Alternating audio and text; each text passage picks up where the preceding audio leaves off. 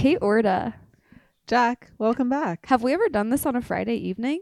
We almost exclusively record on Fridays our intros. Oh, that's true. I don't know. I feel like the energy is different tonight. It's a little bit later. Wasn't there a new moon last night? hard to say. Justin says it was a great moon. Great movie.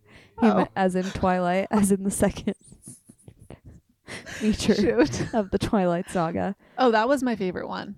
Yeah, because it was mostly Jacob. Were you team Jacob? Have you come on? Obviously. Gerardo.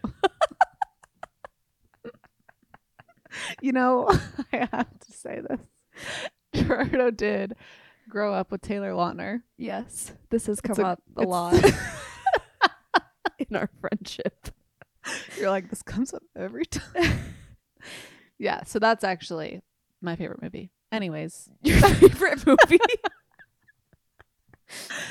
No, of the four. What's your actual favorite movie? Hmm. I love Something Borrowed. Kate Hudson. Never heard of it. How to Lose a Guy in 10 Days. Also Kate Hudson. I've heard of that. Sensing a theme here. Rom com? Like 1998 rom coms. Interesting. I think. Don't quote me on that year. Just the vibe I got from those movies. Okay. They're like 90s rom com. Yeah. Okay. Anyways, right. can you tell me about your Magnolia Wellness appointment? Yeah, so I had my um initial like intake appointment yesterday with Magnolia Wellness. Um I didn't ask her to come on the podcast. I am building up the courage. I'm going to ask her next time. or maybe Um, like good news. what? Carter did name drop uh, Friends with Health Benefits at her appointment. Amazing. Mhm, So it's the seed has been planted. Okay, if any of you go to Magnolia Wellness, mention Friends with Health Benefits and Kate and I Yeah. because we would love to have her on the pod and just soak up all of her knowledge. Her being the naturopath that we are going to. Um, yeah, so she kind of just asked me a bunch of questions about like my daily routine, my food, my sleep, my habits, etc. And I'm getting a full like women's hormone blood panel and a micronutrient blood panel and a stool sample which I know you're really excited for me to do, um, so that we can bond over that experience. It's crazy. You're not you won't be the same. I really don't think it's gonna freak me out that bad. Did it Poop doesn't bug me. Yeah, no, me either. But just you wait. Okay. Did it meet all your expectations? I think so, yeah. I was a little bit I don't know what I was expecting. So as you know, so just full disclosure, we're gonna talk about um women's health and menstruation. I have an IUD. Trigger warning. And so, as you know, I haven't had my period in a long time, and that is not a good indicator of hormone levels. And so, while I have been enjoying not dealing with that um, monthly treat, Nuance. I know nuisance. n- nuisance, I do know that that is not good for me. So, I kind of expected her to have like clear cut, like get your IUD out, end all be all kind of situation, and she wasn't. She was like kind of she wants to wait and like see where my hormone levels are at. So that was kind of reassuring. Um, and I guess we'll see. And then what else? Oh, I also was telling her, so you know I have pinguecula. No. I didn't know that about you. So pinguecula is essentially just like scar tissue buildup in your eyes from like chronic dry eye and just Oh, like I did exposure to the elements. Yeah. And we both have plugs now. They call it sur- surfer's eye. But Mm. I have it like really yeah, I do have plugs now, but I still have it. Like the scar tissue is still there, so there are these like dry patches.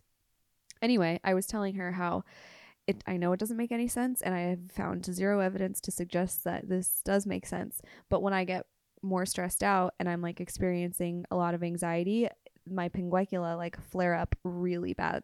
Really, really bad. They like burn on fire, bright red. I look like I'm high all the time. Have you ever noticed that? That is, I've noticed your eyes being because you point them out, and I remember we were on vacation actually once, and I gave you the Yes. Lumify. Yeah, life changers. Lumify. Put that in the freaking show notes. Oh, that is that's such a good call. Add it to the Amazon storefront also. You guys, Lumify will brighten your eyes like nothing you have ever experienced. It's beautiful. You look like edited in real life. it's crazy. Like your eyes are so bright.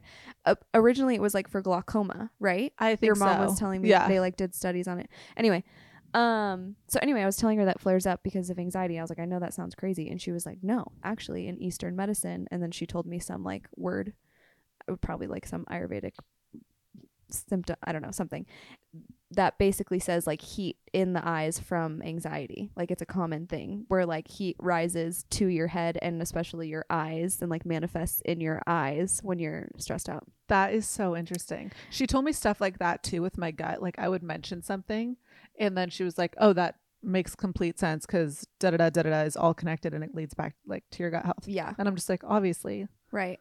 It was reassuring. Yeah. Yeah. It did feel good to be like validated. I'm excited for your results. I think that's when you'll really get hooked. You'll be like, "Wow, Yeah. this is so interesting." Well, already I'm excited. She um before the blood, she prescribed me like so- a magnesium supplement, a B6, and then a fish oil because I don't eat fish enough Right. fish. Um so yeah, it was good and I'm looking forward to the rest of it. I hope you enjoy. What's her name? Allison Allison Wills. Wills. She's the best. I also had a follow up. It's funny the same day Oh that you had your appointment. And yeah, it's great because like she weaned me off some stuff. She's like, yeah, I obviously don't want you to be taking a fistful of supplements for the rest of your life. Like I, my goal is to like heal the problem. mm-hmm. And yeah, I'm like already weaning off of stuff, That's great. and it's really exciting. I do. This is something I wanted to talk about. It's a sharp left, so buckle up, Okay. kids. Um, I know it's summer and the girlies are buying swimsuits, They are. and I need to plug Monday Swimwear Oh gosh. because it's so good. And I want to shout it from the rooftops. And it just reminded me because your bottoms are sitting right there on the couch. Yeah, well, I was just telling Justin today that I like Devin was probably one of the first influencers I ever followed, like early Instagram when they were just influencers, Yeah. the two of them, and their bathing suits were so cheap, and like it was crazy when they were first. And I remember like seeing them, and like their bodies are not They're normal. you're yeah, it's a normal ass women's body, and they didn't look like stick thin six foot, you know, It like looks like realistic. Like, yeah, that could probably fit over my legs. Like that suit could probably fit my body. right. Yeah. that will probably cover my nipples. And I feel like in like the past like two weeks, I've gotten like four or five texts about you or one of them, and just like people asking me about swimsuits, and I need to say it on the pod and link it in the show notes because I'm obsessed. Monday swimwear. Well, back to health. Yeah, back We've got a great guest this week so returning. if you guys listened two weeks ago uh, to our episode with Jenna Rainey, get excited. This episode, uh, we take another sharp left and we focus on a totally different topic. So, that first episode, if you listen to it, was mostly about business and launching your own creative business and all of the efforts and focus that that takes. And this week's episode focuses more on health, on circadian rhythm and sleep cycles, on accessing flow state and theta brain waves, um, on food and where to source your food, what types of ingredients to avoid, and a whole host of other things. And Jenna is just a wealth of knowledge and information on these topics. And they're ones that we've spoken about on the podcast before, but she dives much, much deeper into many of them. So I'm excited for you guys to listen. If you don't already, make sure you follow Jenna on Instagram. Um, she posts just like the most beautiful, therapeutic little painting reels every day that I just sit there in amazement. She's a quality follow for sure. She is a quality she follow. only adds to the feed. yeah, she's a value add in every sense of the word. Um, big fan, big, big Jenna Rainey fans. Oh, I saw John today. He was in my strength group. I know. and uh, yeah, he he asked about the cameras and, and the situation. I told him we're forever grateful for his help. So yeah, the Raineys in general. I'm The sure Raineys- Miles is as well. Are rays of light. Yeah. So enjoy.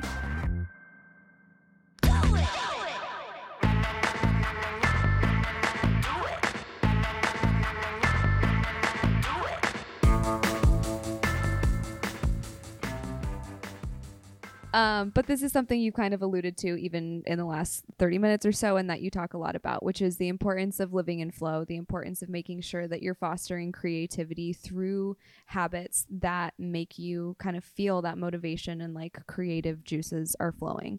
So, can you talk a little bit about your current creative process and how it's changed over the years and kind of the habits and, and processes that you use now to make sure that you are staying in kind of that flow state? one of my like go-to uh, focuses for getting in my creative flow is create before consuming and so obviously uh, kind of being in this coming up of instagram and uh, it sort of helping produce the business that I have. I'm very, very grateful to it. I'm very grateful to things like Pinterest and seeking outside inspiration and like getting the creative juices flowing. I completely understand, but there's this um I guess uh like I think we're a little unaware of how um like infiltrating and kind of like interrupting it can be uh, to have to have those things in order to feel inspired or, in order to get into this flow. And so I mentioned obviously before with being postpartum and having postpartum depression, and then obviously struggling with depression and anxiety throughout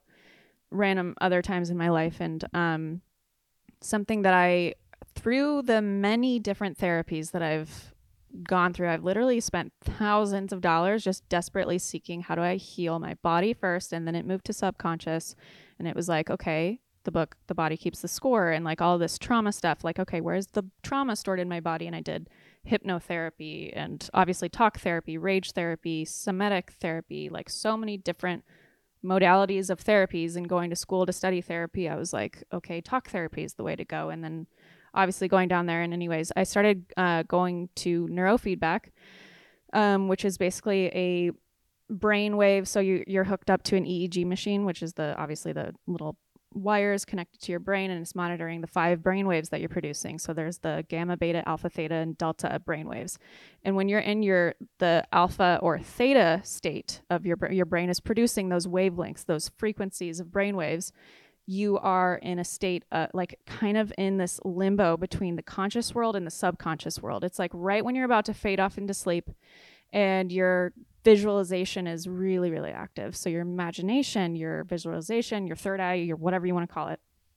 And this is also where your brain the neurons in your brain are literally like short-term memories are small like not super deep roots or like fires of these little synapses aren't very deep yet. And so they're being moved and like changing you're changing the neuroplasticity of your brain so i did this therapy for i don't know like 25 sessions or whatever and they're monitoring uh, or helping you get into theta brainwaves and there's a lot of music out there that helps you do this and a lot of like different practices and so up until about three years ago i would say my way of getting into flow or my creative state or whatever you want to call it was because i have this background in music i would just put on music that got me into this flow state. Or I would open Instagram and I'd scroll until I felt inspired. Or I'd open Pinterest and scroll until I felt inspired. And I was like, no, this is not, you know, like I should be able to develop a skill that is like something I can just bring out of myself. Like I know I can get there. You you drive a car and you enter a state of hypnosis. Uh anyways, I think it was him or might have been somebody else, but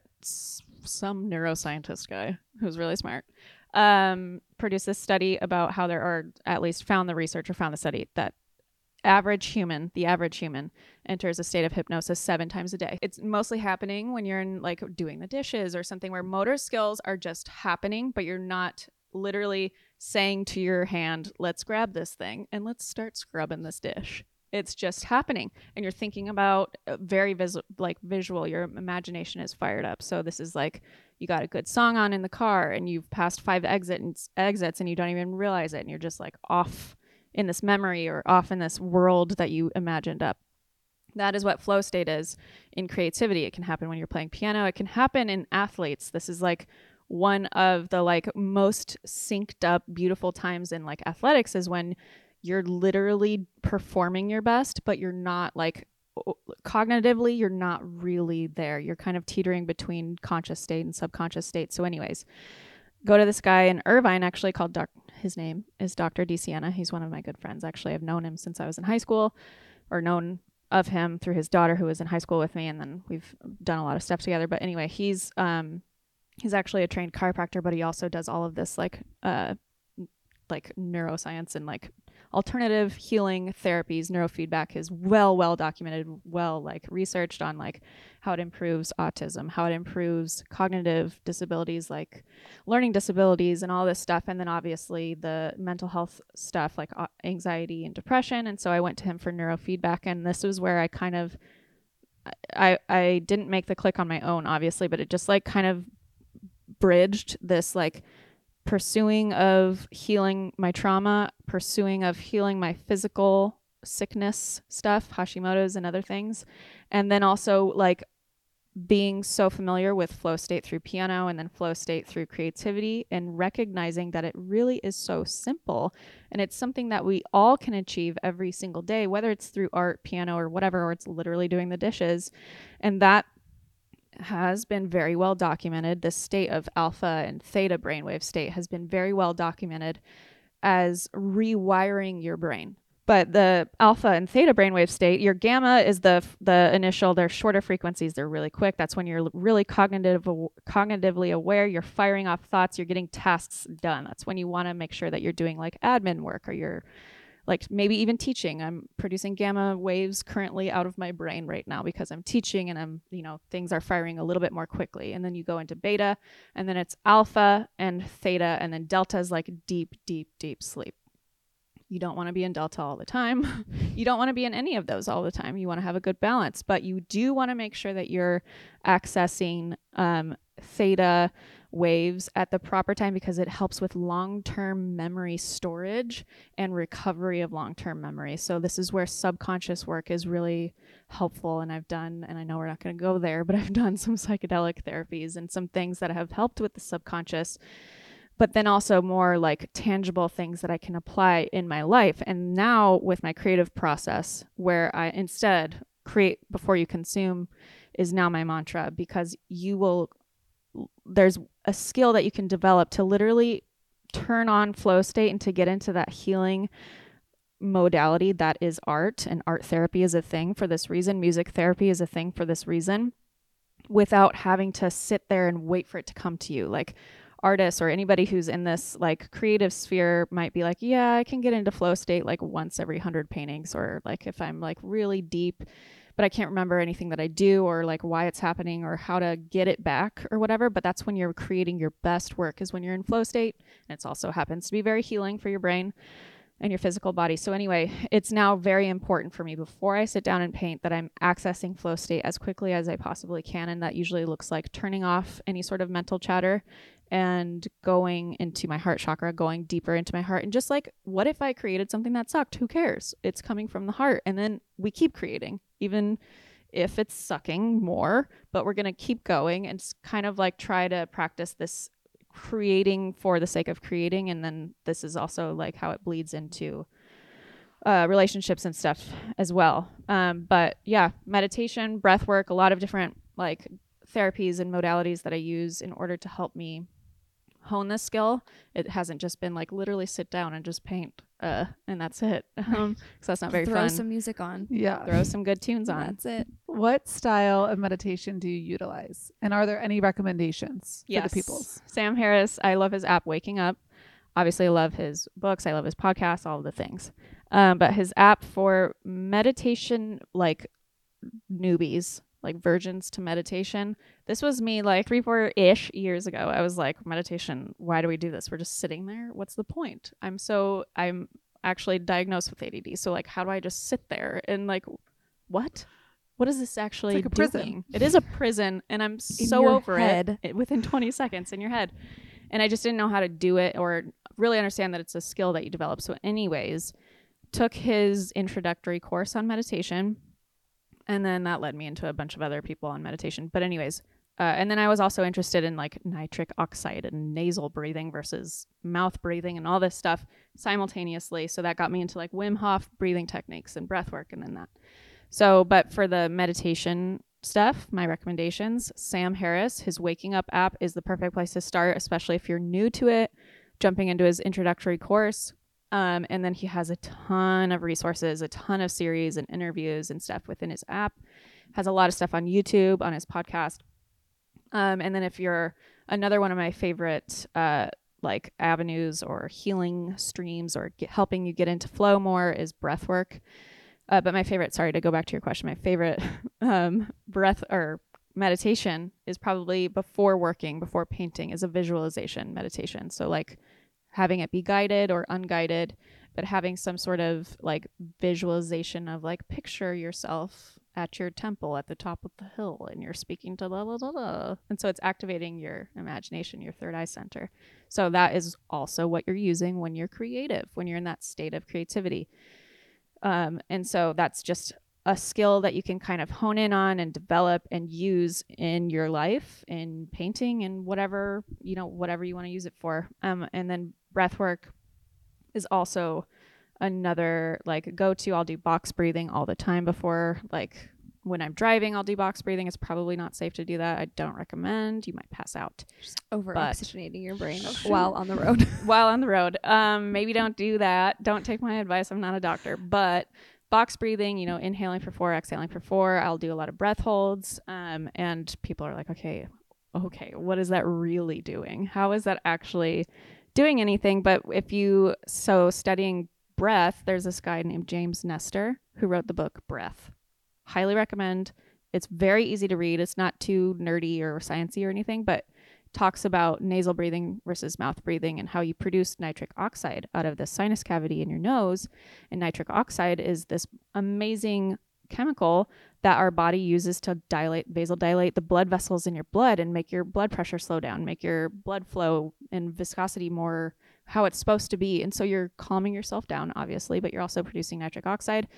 And so, um, doing simple breathing exercises and then you have like your really deep breathing exercises where you're moving energy and you're doing a lot more than just producing nitric oxide but it really can be so impactful in how you access flow state in every aspect of life but specifically to your question it um, is really impactful for flow state and being able to use that skill to create your best work Love it. I particularly love waking up because like you were talking about the the introductory courses and everything else and I love that he's so adamant about forcing people to do the introductory course yeah. because every single time you try to just do the daily meditation if you haven't finished the course it pops up and is like are you sure you really should be doing this You idiot. we're watching read the instructions we're judging and for anyone that's interested in getting it it you do have to pay for it yes However, um, if you are unable to, if you write into Sam Hare, the emails on there, but if you write in and explain that, they accept everybody um, who, yeah, didn't requests it that. for free. Yeah. And just kind of rely on an honor system. What a guy. And yeah, really amazing. Mm. So, highly recommend. He's the best. love him Yeah, no, big, big, big fan. Um, so you kind of talked about this a little bit, uh, or at least mentioned the phrase uh, that I've seen quite a bit in your content, which is create something today, even if it sucks. So, what is it about consistency that is so important to you, and what's the value of creating things even if they suck? So, for many reasons, um, this is like, so a lot of my students in not only my art community, but then also in the business, creative business community for like online classes or whatever, struggle with this thing called imposter syndrome. Everyone does. Um, it's just your inner voice, it's the teacher that you had in third grade, it's the parent that you had that was unsupportive, it's the whatever. So, uh, my main work that I've done in outside of my creative work has been how I talk to myself and doing a lot of language work through neurofeedback and through other like therapies that I've done. And I've literally had to sit in front of like in a doctor's office and do automatic writing um, exercises and literally just write whatever is coming out and not judge it, not like stop and say, wait, what am I thinking about? And it's just literally whatever's coming out.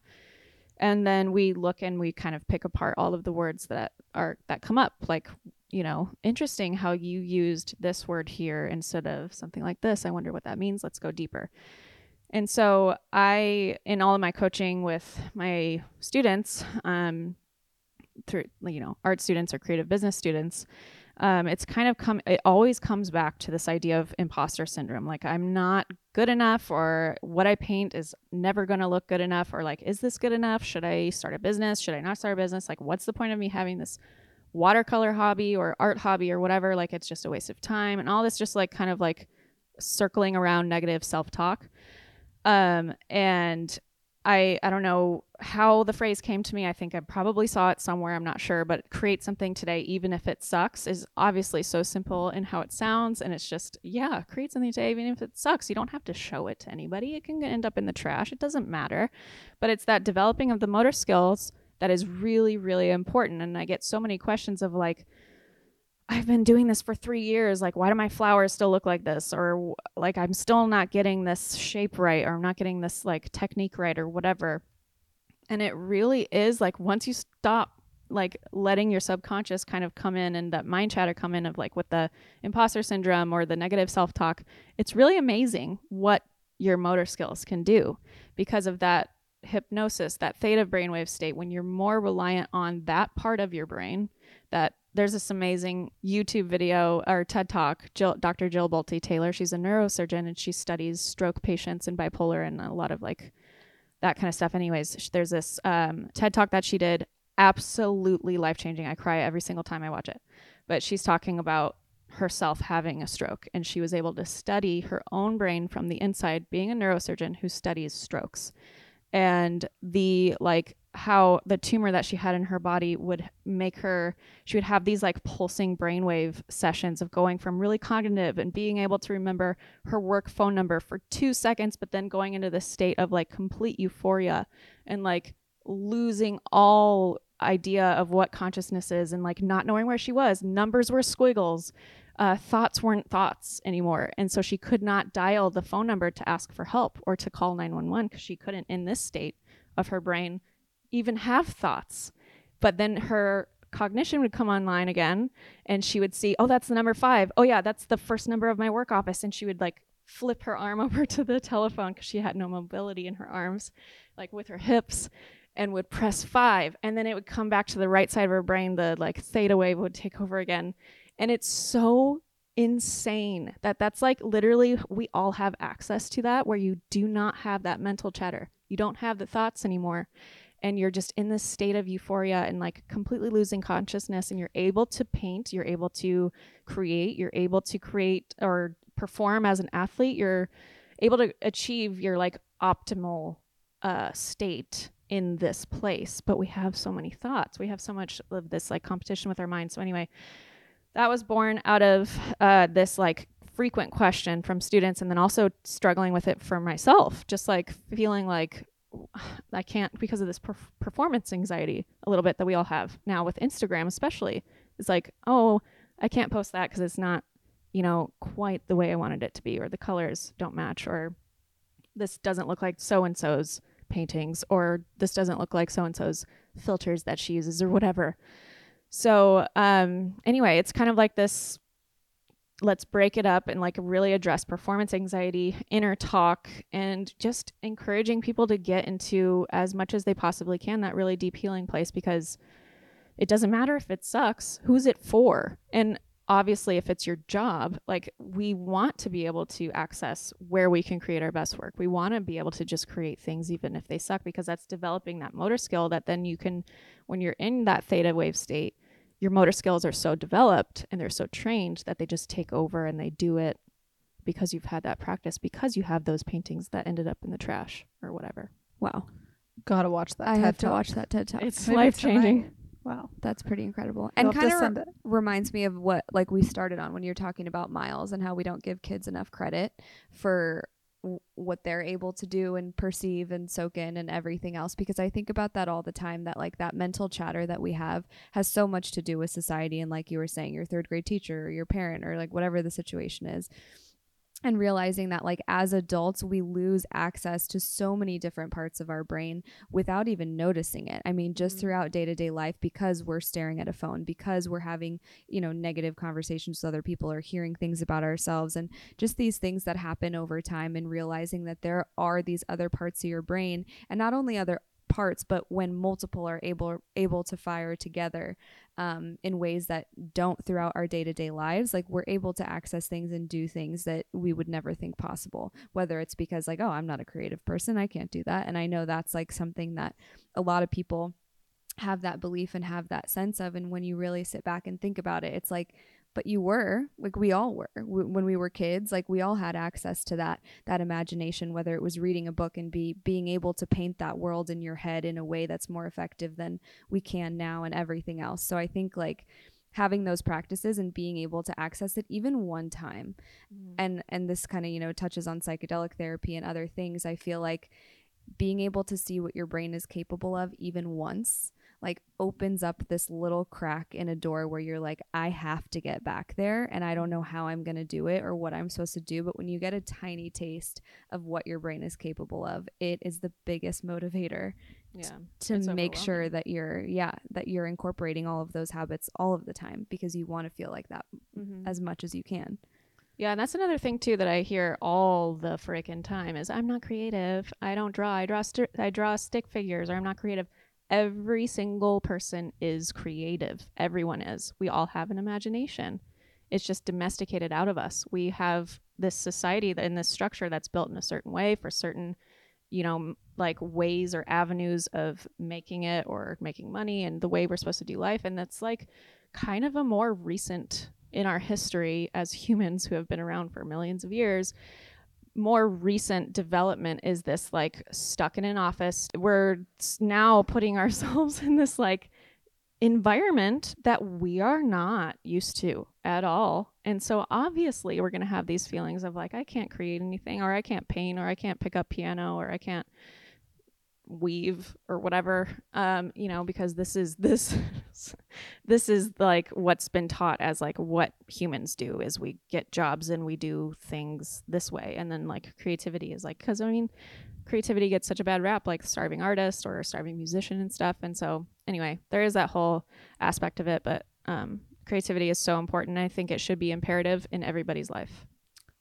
100%. When you brought up the kids, all I could think about was, yeah, and especially only children like Miles. Like, you literally have fake worlds and fake friends that you live in mm-hmm. for most of the day. And then the only times you don't is when your parents are like, come on, we got to eat. yeah like we have to leave in five Like, I minutes have to what's leave. five Yeah, what is five what is minutes? time What is UVA light? Like, literally. what is the Mm. earth go stand on the world Yes. Go, Mom, which is I'm on so the world. The amazing. It's sweet- so no, it's the sweetest thing. Yeah. So, So you're clearly simultaneously an extremely spontaneous, easygoing person, but you run all these businesses and platforms, so you also have to implement a lot of structure.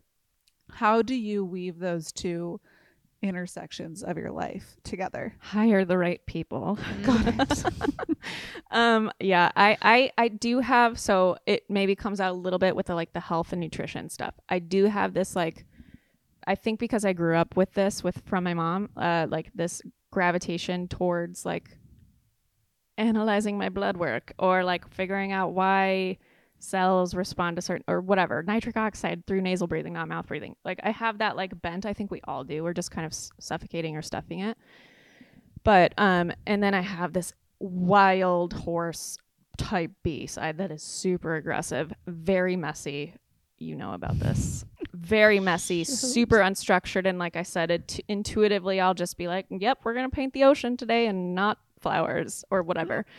And um so that is like 90% of my person i would say and then there's this like 10% that's like a really like nagging 10% that's like like details and metrics and analytics and SEO or whatever. So, um this goes into what I said about hiring the right people though. I hired my operations manager Kelly. I got 500 applications on LinkedIn for the job posting that I did within 24 hours and cuz keyword research people. and and um she I was scrolling through the photos and I was like that's the one because of her the way she was positioned in the photo the shirt she was wearing and the way she had her hair done the way she was smiling her eyes everything to me told me this person is going to straighten out your life she's Wow. going to straighten it out That's wild. and um, I interviewed one other person before. Uh, no, I had it booked after her interview, even though she emailed me first. But I just knew Kelly was the person.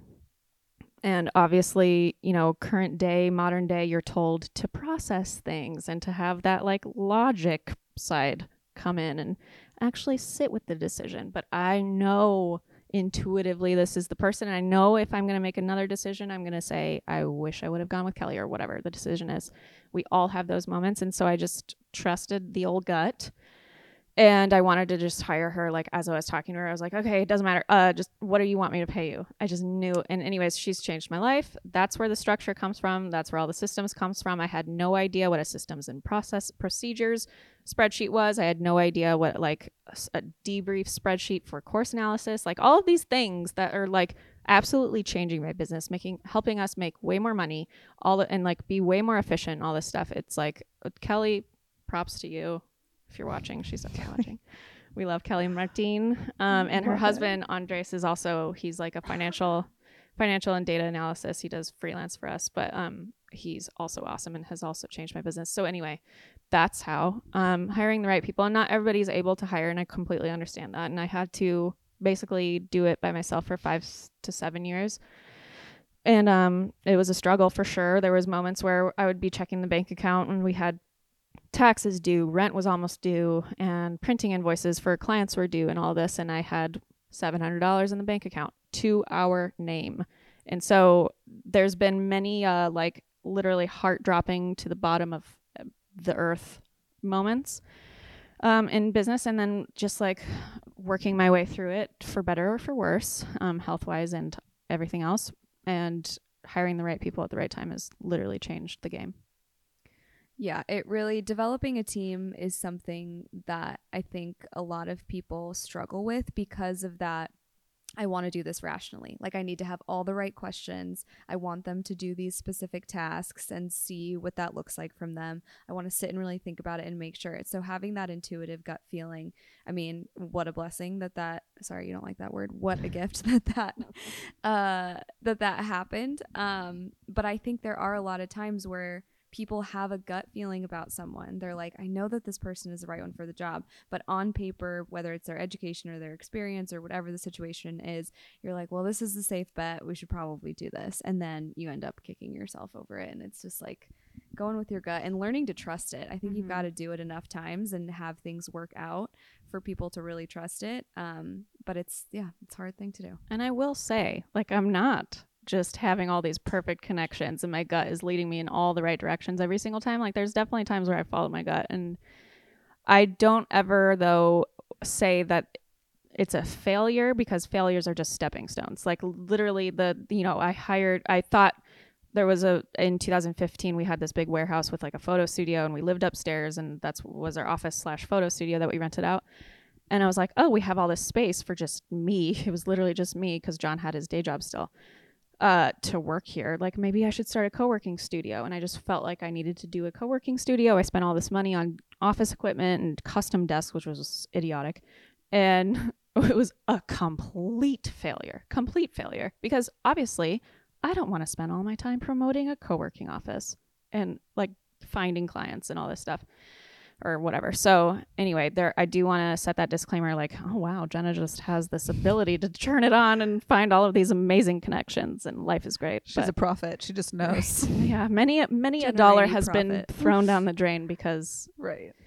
but again, I do want to underscore the importance of following your gut and listening to your intuition because even though it is it did end up in a failure, it taught me so many different lessons. So Um, so we're going to pivot a little bit and talk about something that has naturally come up as it does in your content, in your life, in your conversations, and in our conversation today, which is just general health and taking care of number one.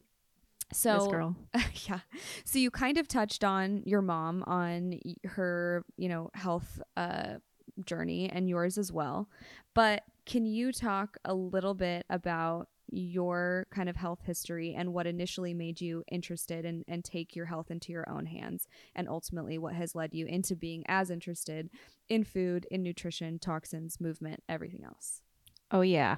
So this has been a I mean it's been a focus in my life for good reasons and for some for bad reasons that I've alluded to, but then not bad reasons, but just like big learning reasons.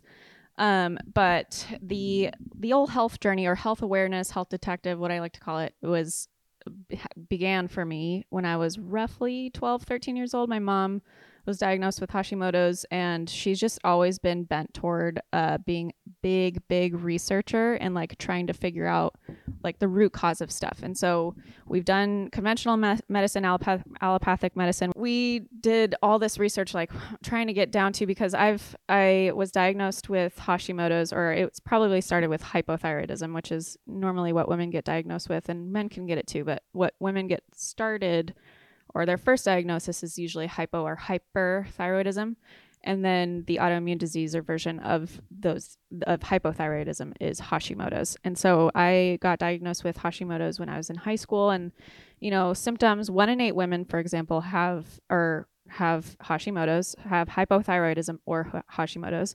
If you have Hashimoto's, you have both. And then so and that's the people who are getting tested. So who really knows? I got all the blood work done because we had like, is it Epstein Barr, virus? Is it mold in the house? Is it all these things? Like she has all of these symptoms like rage and anxiety and depression on the mental sphere and like neuro um, responses to food and like environment, but then also and mood bal- imbalances, but also hormonal stuff and like gut stuff, SIBO, all like literally everything you've ever heard of is happened Lyme's disease, SIBO, Hashimoto's, mold, all the things, parasites.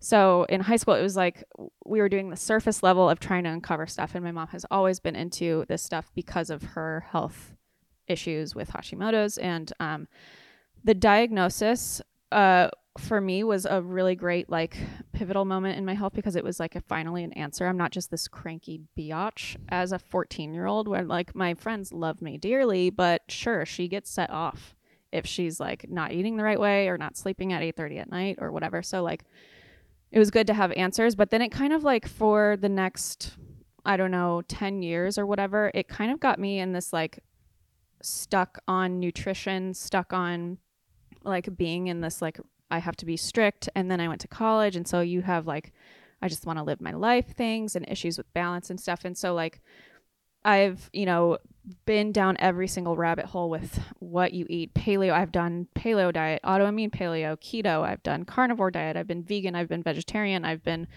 all of the diets that you could actually imagine. I have been on it. I've monitored my ketosis, my ketones through a ketone monitor. I've monitored my glucose. Like I've I've been so aggressive with my health.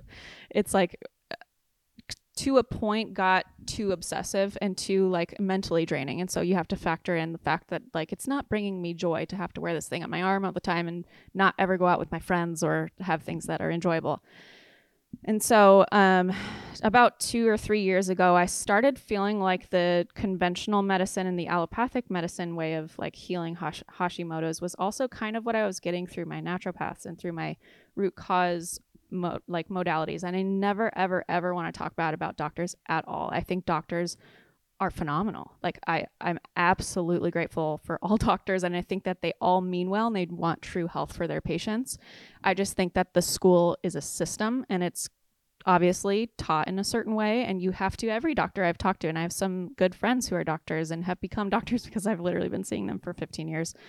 But um how nutrition isn't talked about or how like quantum physics and quantum health how light environment isn't talked about. And so anyway long story short it started about 15 years ago with me for in high school or whatever um, just trying to figure out my health doing literally lev- uh, like pages and pages and pages and pages of blood work very routinely just to like tweak certain things add this supplement in add take out this carbohydrate take out this sugar take out this whatever don't eat this red meat or whatever and um, still feeling like shit. 10 years later 12 years later whatever still feeling still having the same mood swings still having and i'm taking my thyroid supplementation every single day and all this stuff. So about two three years ago i really really started digging into environment and not just environmental toxins but beyond nutrition beyond toxins and actually how your body works.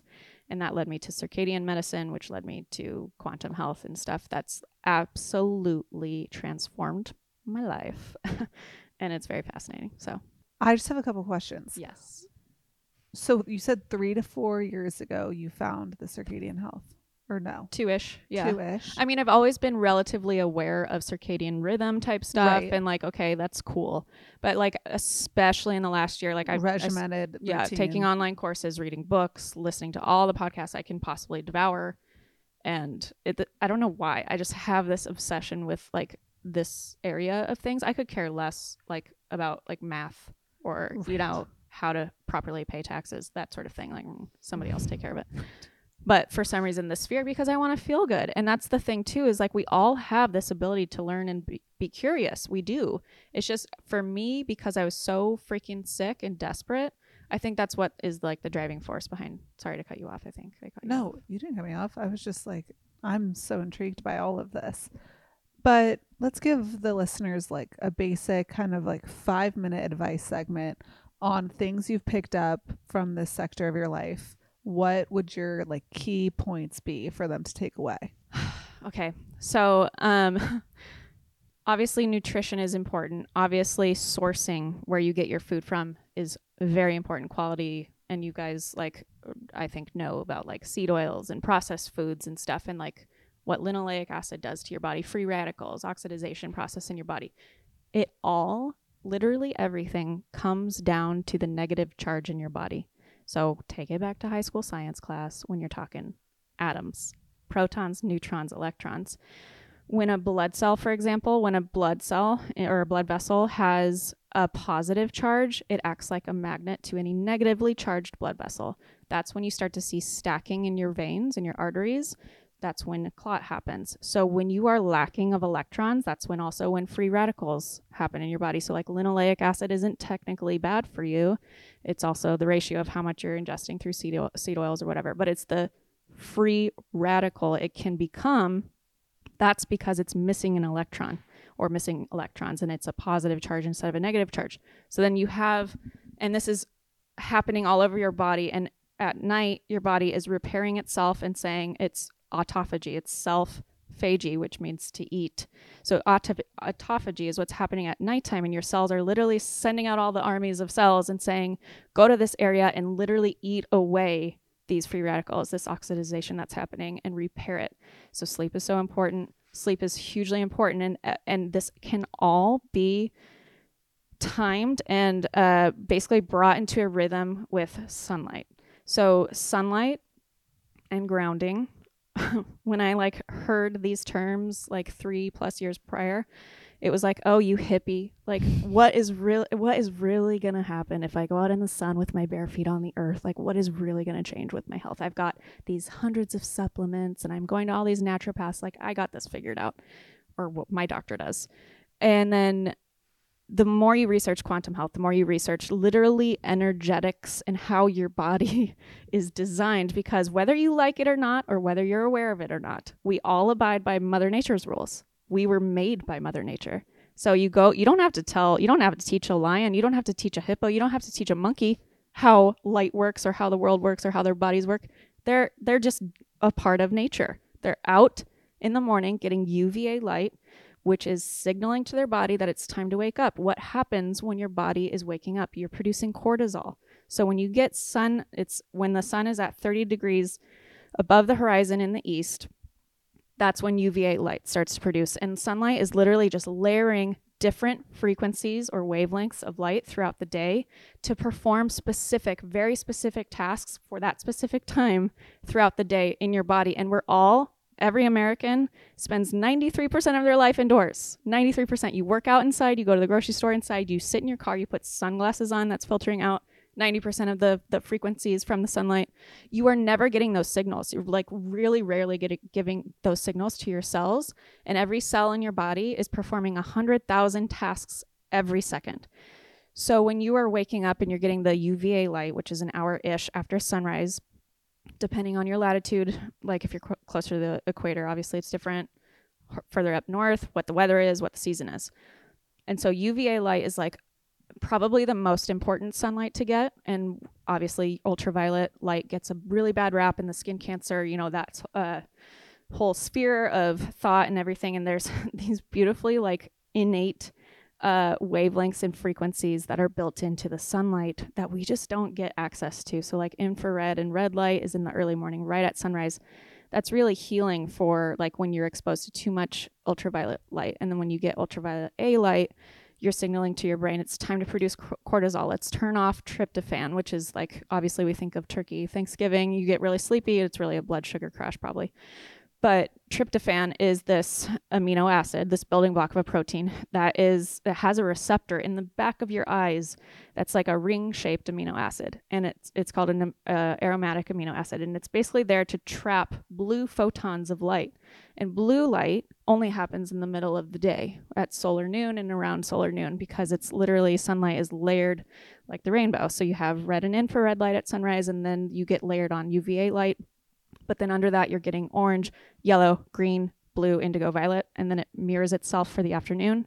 So after violet goes indigo, blue, green, you know, so on. Sure. And then UVA light comes back on the scene right before sunset. And then sunset, it's that therapeutic, relaxing, you're producing melatonin signals, uh, infrared, and red light. And so sunlight is literally tuning all of the clocks. You have the suprachiasmatic nucleus that's right in your brain, the hypothalamus region of your brain that is supposed to be told when to start performing certain tasks. And then it tells your all of your hormones your neurotransmitters. So for example sorry i'm ranting on this. It's okay. Oh my god five minutes. I don't think it's been five minutes yet.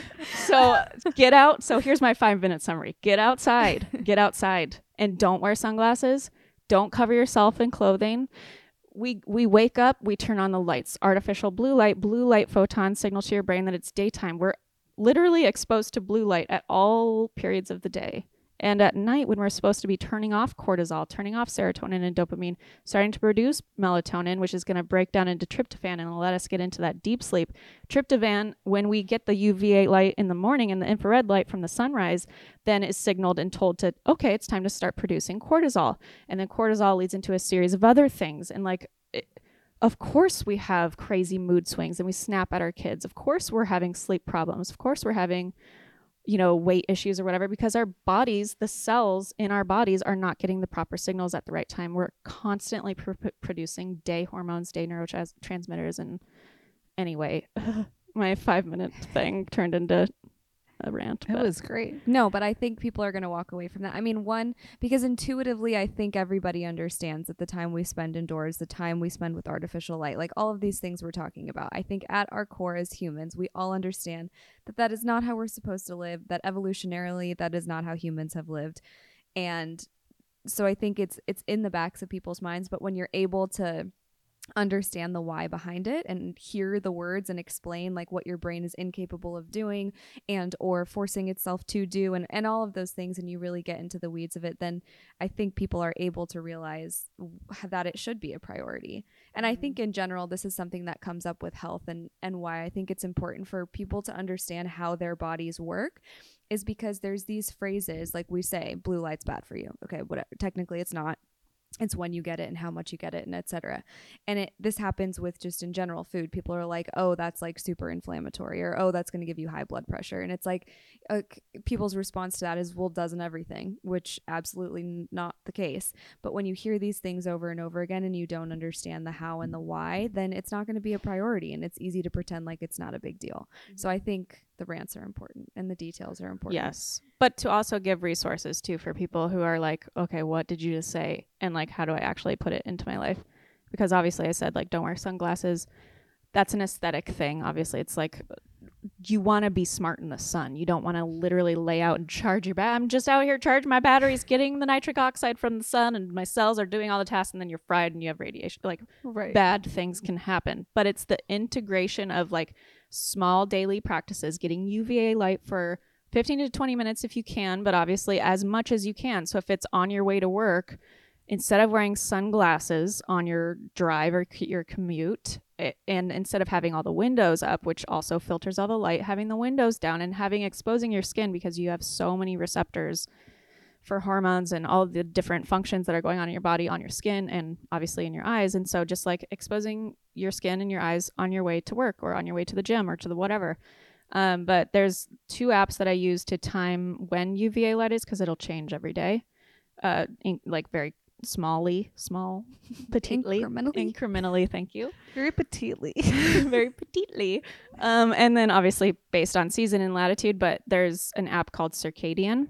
Um, and it has tons of resources and information and podcasts and stuff. And then another app I use is called DMinder, and that basically is for timing your vitamin D uh, production session that you do in the sun because you can only get vitamin D only happens in the middle of day around solar noon. I have to ask, do you drink caffeine? I do, but never after 10 a.m. because caffeine. Wow. I know. I it was really hard. I was drinking three coffees a day, and I still do sometimes drink a coffee a- or latte or whatever after 10 a.m. Again, this is like something that you want to make sure isn't ruling your life. You're still Right. the one ruling your life, but it's also so caffeine um, for a few reasons. It it pushes off the production of melatonin. So there's so many like cascades or like chain reactions of things that you would never go back and say, oh, it was because I had that caffeine at 2 p.m. the day before or two days before, or a week before. But on a cellular level, like on an, a literally subatomic level, like when we're talking about mitochondria and the ATP inside of the mito- mitochondria and how it's like literally your power plant for all your cells and all the functions within your body. Adenosine tryptophosphate is what ATP stands for. Adenosine is this signal. So caffeine, ad- adenosine is being, or ATP is being broken down throughout the day because you're exposed to, if you are exposed to uh, sunlight throughout the day in increments, and it's being broken down into adenosine, which is then being broken down into melatonin and then tryptophan and all this crazy, amazing stuff. It's so coordinated, and I don't know why we aren't taught this. It's really maddening, actually how your body works. Weird. Why not talk about something else? Um, so anyway, adenosine is um, this amazing little energy thing that's being broken down throughout the day. And um, if you drink caffeine or if you're syncing, if you're trying to sync up all your cells' tasks at the perfect time, not that you have to be perfect about it, you're waking up with the sun and you're going down with the sun. So I'm in bed, like there's that 10 to 16 hour once you wake up, get your first dose of sunlight, which it's not UVA light right at sunset or sunrise.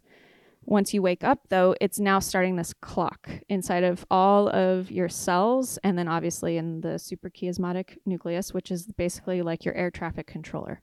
So when you start that clock, you then have an eight hour window of eating and then a 10 to 16 hour window of sleep cycles. So you're just following the light and dark cycles of nature. It's really that simple, but it's so complex when you dive into like quantum health and circadian med- medicine and stuff because obviously your body is an amazing amazing like computer operating system that's like performing all these tasks simultaneously and talking back and forth and breaking down things and getting rid of free radicals and all this. So anyway, I'm not like you know, nutrition I used to be so aggressive about like I can't eat this at a certain time. I need to make sure to have this like during this season and that's really important. But if you don't prioritize sleep in circadian medicine, it literally doesn't matter. You will not achieve optimum health.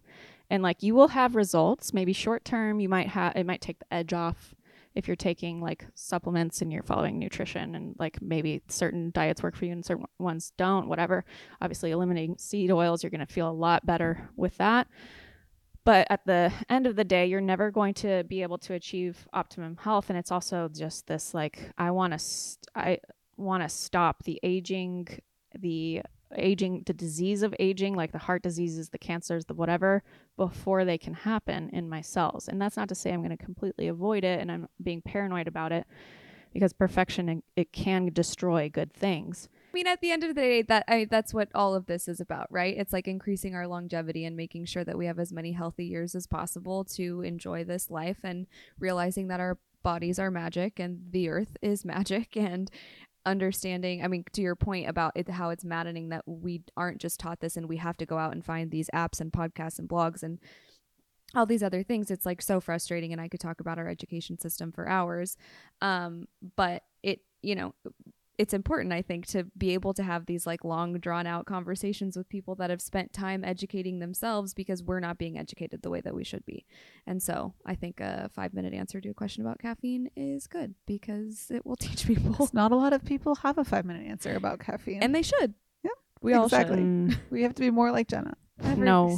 what would jenna do I mean, but also though, sorry to cut you off. This is not like oh, this oh, is of Jenna. course not. It's two percent changes or two percent educating myself every you know for the past fifteen years or Right. whatever. So anyway, right Anyways. well i know this is i can't wait to see where we go with this one Oh boy. I want to talk about labels. Food, Ooh. food labels. Food labels. They're very important. They. Um, and the food industry, like the education industry, is able to get away with Murder. Yes. So there's a lot of catch-alls when it comes to food labels. Things like natural flavors, you know, mm-hmm. with an asterisk, whatever that A means. beaver's anal gland. Not kidding. And then and then there's also all these other labels that seem like they're great. Like you see on your eggs, it's cage free. And then when you really get into the nitty gritty of it, you find out that that's not what you want never to sees the sunlight. Exactly. So I want to hear like your key label, red flags, emergency, put it back on the shelf. Do not eat that. Oh, uh, well, I mean, oh god, so many things to unpack. So, I, I mean, I, I don't want to. I also don't want this to come across as like you have to be like a mad scientist walking the aisles of a grocery store and you can never have seed oils or you can never have it. I think at the end of the day, all of us civilians have the same goals and passions in mind, and that is to like be on this earth for as long as possible and put our dollar to businesses and local farms and farms that are sustainable and doing like environmentally sound things and also feeding our bodies with what we think is going to feed it in the proper ways. And we would just circling back we're not taught how our bodies work. And so it's really difficult in modern day to walk a grocery aisle and you literally have to investigate every single label. And one of the like I mean, the one of the main things. There's a lot of things, but one of the main things that I is a big no unless I'm like out with friends, and then you have to, you know, uh, balance it out a little bit. But like, you know, is seed oils because I have such a huge already like my inflammatory bank with my Hashimoto's and autoimmune disease is already like very sensitive. So like I don't want to just buy any salad dressing in the grocery store because salad dressings are a really really like easy way to get seed oils. Um, obviously processed foods, obviously fried foods, obviously basically any packaged food. And then so seed oils, I'm looking out for rapeseed, which is canola seed or canola oil, and um, just trying to avoid it as best as I can. Meat um, is one of the top priorities in my diet. And I know meat has been vilified, um, especially in recent years. And I absolutely agree with the vilification of big farming, of big agriculture, uh, big anything, honestly, because it's, well, not all things, I hate anything big. not necessarily. If it's big, get it out. I don't want it. Mm. So you get what I in this sphere. We got it big, pharma, all of it. yeah, all the thing. I mean, and and I With an asterisk. with an with an asterisk, but especially especially especially in the food sphere, though, I think that there's like this. Maybe we just don't think about it. We don't care. There's this comfort crisis of like, okay, food, big farming, big agriculture. It's a business. It's funded. There's obviously systems and processes in check where you can't get the organic certified organic labels. You have to list FDA, blah blah blah blah blah. So there's like some regulatory processes in place. But um I think what a lot of people don't understand or aren't really looking into because again it comes back to when you are sick and when you are desperate you look into everything. So um anyway, meat has been vilified especially of recent age in the environmental sphere and I think we can all agree that factory anything isn't doing anything good for our environment. Big farming, big agriculture and this means animal produ- animal uh, meat industry as well, but it also means impossible burger. It also means vegetable farming. It means monocrop farming is absolutely detrimental to our topsoil and it's basically taking all, all the minerals and all the microbes and all that from our topsoil, putting it in the air and doing trash talk with it. So you absolutely need animals in the ecosystem in order to put the carbon back into the soil which gets me into regenerative farming. But uh, so basically, to underscore, I absolutely need meat in my diet, but I am not going to put my dollar behind uh, big farming, conventional farming for multiple reasons because of the environmental aspect, but also because of the quality aspect. Like, I, the saturated fat, the amino acid profile, like all of these things are affected when the animal is fed a diet that they're not evolutionarily supposed to be fed, like corn and soy, for GMO example. corn, yeah. Even if I mean, even if it's not GMO corn, like they are not meant to be eating corn. They get inflamed. Sure, they get fattened up real quick. It's super efficient for you to make that dollar, but it's living in that tissue of the muscle, the organs, whatever you meat of the cow, meat of the cow, whatever you eat of the cow, the cow's meat. Uh, it's in that tissue. You ingest it. It goes into your tissues and into your cells. And so there's a lot of that goes into it. But anyway, um, this is where I get into regenerative farming, and there's a lot of really great documentaries to get people started on that, like The Need to Grow, Soil, and The Biggest Little Farm on Netflix are really great. There's tons of books. If you follow Sustainable Dish on Instagram, I think her she's Di- uh, Diana Rogers, Dr. Diana Rogers. She's like one of the pioneers of regenerative farming and informing people. It's not the cow, it's the how, and it's the same thing. It's like, oh, I'm gonna be vegan, and that's why I became vegan too for a time was because it's the emotional aspect, the environmental aspect, the like. But then you look at the labels of all these vegan alternative foods, they're highly, highly processed, containing seed oils, and everything that's in the 50,000 long ingredient list label is processed in a factory in a factory that's producing emissions and all of that pollution. Wait, where do you get your meat? So for if people want to have sustainable regenerative Mhm. meat. Well, if you're local, buy Ranch Direct. Uh, they sell it at Firm Farm. I go to the Irvine Farmers Market. They sell there. They probably go to other local farmers market. You can order it online. I think some of it. Um, if you are not in the Orange County area, uh, then you could order from C- Crowd Cow. Has some great farms. You do have to do some investigating even on Crowd Cow because they'll have like red meat that's organic. They'll have red meat that is grass fed but not finished, and then in which that's another label thing. But grass fed means they're grass fed for a time, but then they're not fully grass fed, and so the end of their life they're actually grain fed. Um, so just and that's really important to me. So anyway, um, you do have to on Crowd Cow. There's one. Um, I know that there's another one that I'm forgetting about that sells online, like an online subscription box for quality Butcher meat. box? Butcher box. That's another thing, like Crowd Cow. You have to like look at the farm and like choose which one, organic, blah blah blah. Um, but I I pretty much always source from by Ranch Direct because it's local, which is also kind of makes the tie into circadian medicine and growing, eating food that's grown in the light environment that you are living in and eating locally.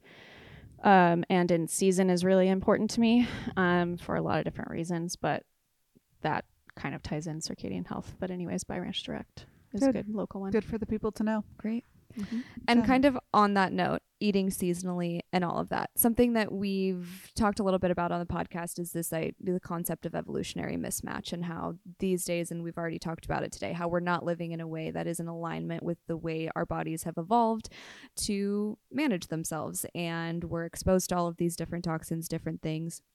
Our schedules are different and everything else. Um, so, can you talk a little bit about the key things that you do to make sure that you are living in a way that is as closely aligned with our ancestors as possible so that your body is doing things and exposed to things that it has evolved to be equipped to handle? Oh yeah, I can talk about it. Um, okay, so obviously I mentioned circadian health. Um, that is obviously our ancestors up until uh, like obviously the invention of light, the light bulb, Sir Edison, um, and electricity and all that stuff. Like we are.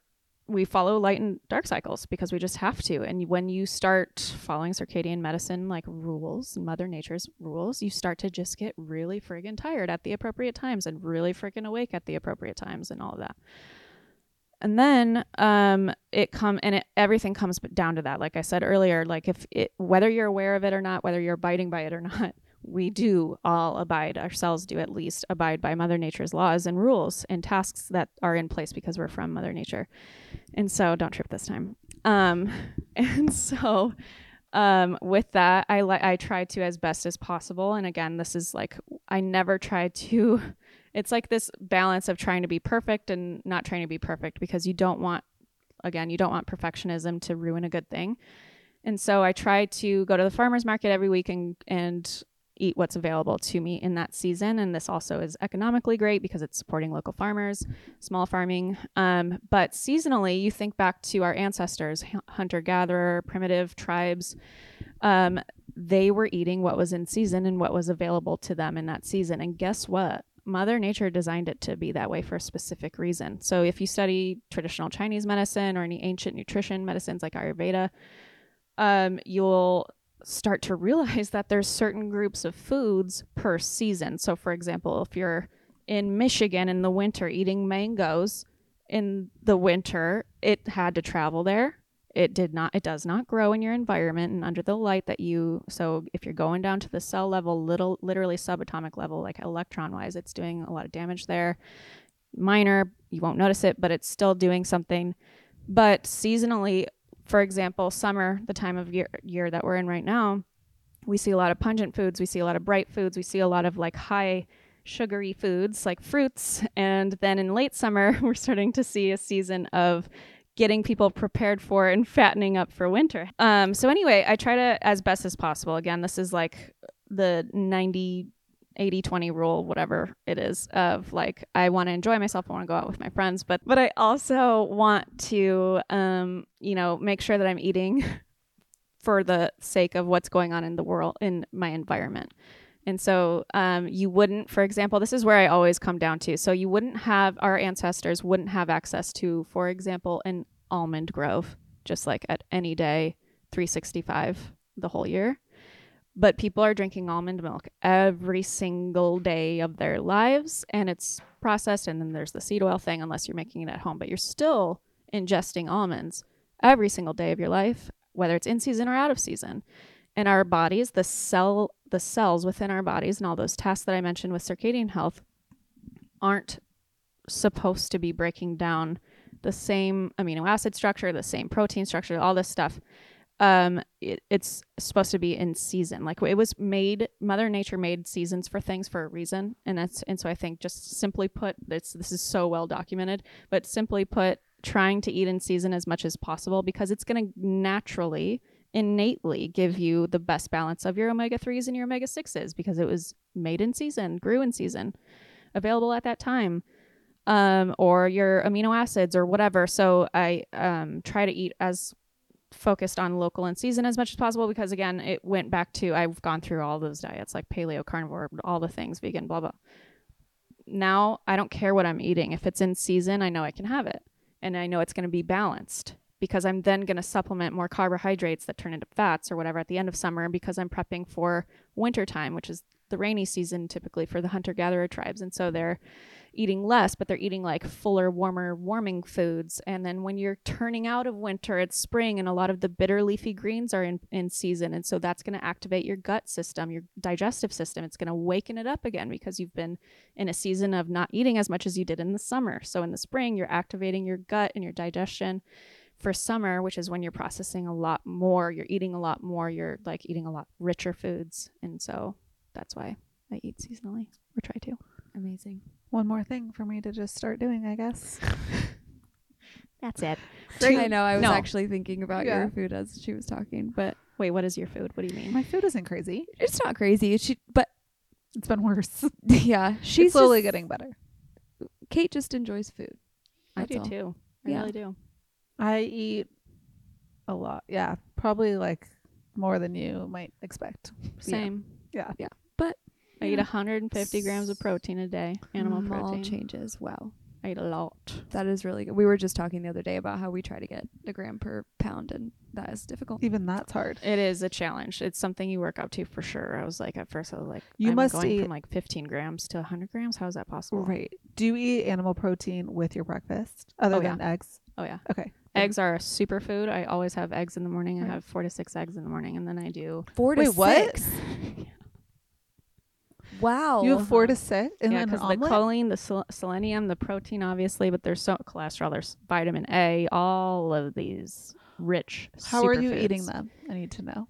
Um, yolk. You don't want it to be overcooked, so I sometimes I'll do it scrambled because Miles is usually up with me eating eggs as well, and we'll do either ground bison, ground lamb, or beef liver. Sometimes I'll sneak in there with beef heart and a ground muscle meat.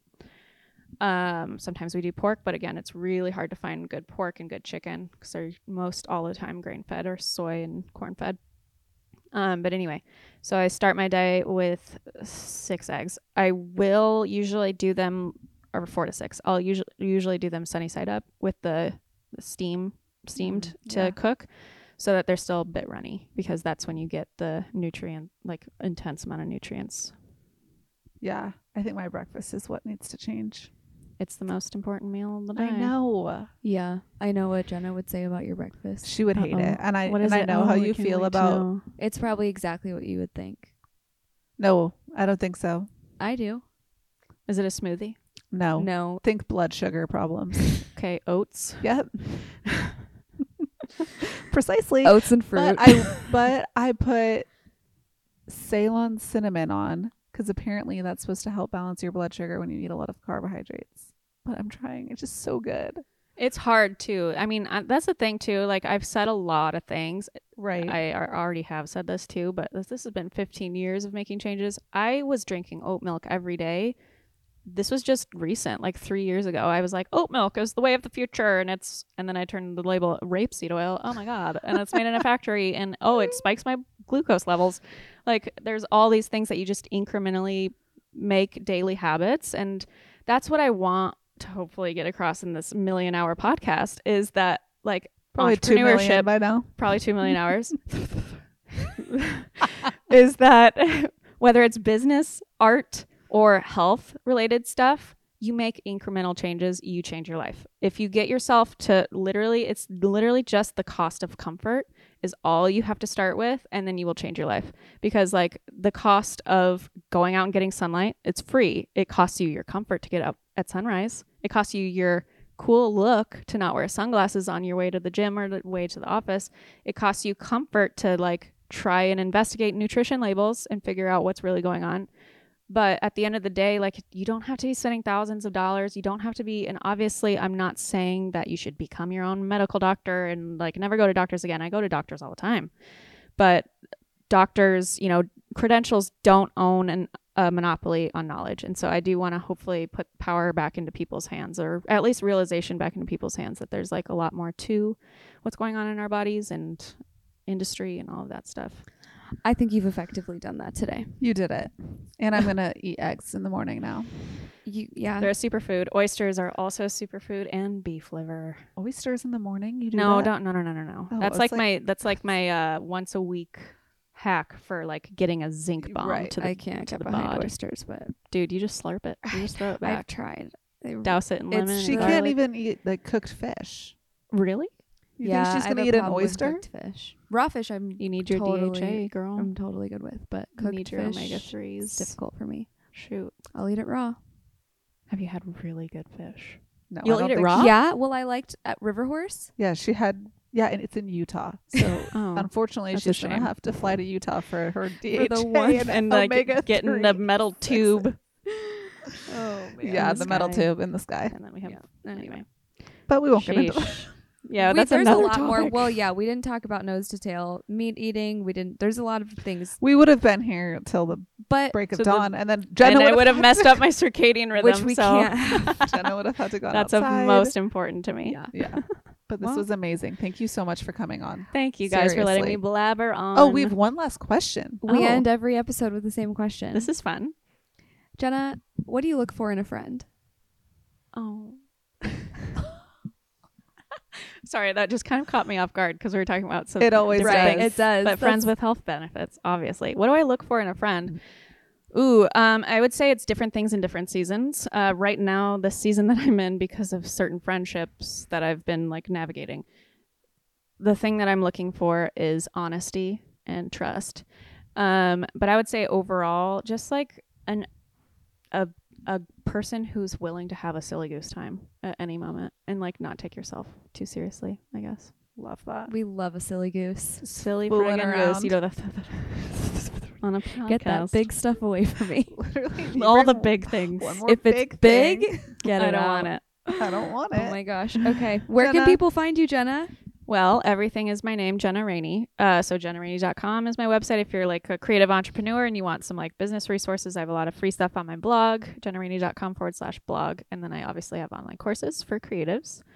And my YouTube channel is youtube.com forward slash Jenna Rainey channel. My Instagram is Jenna Rainey. Uh, what else do I do? That's it. If you are happening to wander Staples, you might see my planners out there.